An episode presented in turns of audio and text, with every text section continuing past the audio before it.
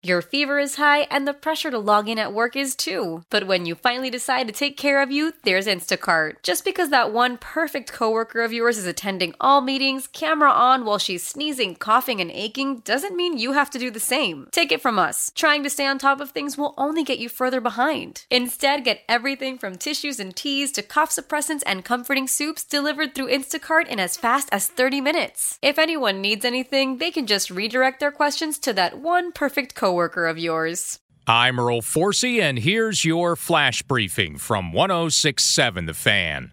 Hockey, the Capitals are back home, back on the ice on Wednesday night against Nashville. That means Alex Ovechkin is also back with his teammates after serving the one game suspension for missing the NHL All Star game. It'll be Braden Holtby in net for the Capitals on Wednesday night with Ilya Samsonov scheduled to start Friday night in Ottawa. We'll get a full night of hockey coverage started at 6.30 with Crashing the Net, then 7.15 pregame, 7.30 face-off Caps and Predators on 1067 the fan. Baseball third baseman Kris Bryant has lost a grievance against the Chicago Cubs in which he sought an extra year of service time. It all means that Bryant won't become a free agent now until after the 2021 season, which actually makes the 2016 NL MVP more attractive in the trade market as he is locked in now for two more seasons. Of course, the Cubs have had ongoing trade discussions involving Bryant the entire offseason. NFL Pro Football Hall of Famer Chris Doleman has died after battling brain cancer. He was 58 years old.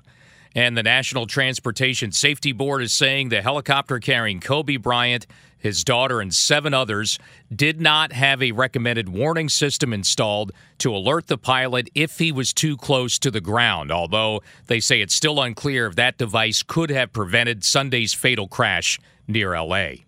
That's your flash briefing from the fan to play 1067 The Fan live. Say, Alexa, play 1067 The Fan. From the Crump Metcalf Sports Desk, I'm Earl Forcey.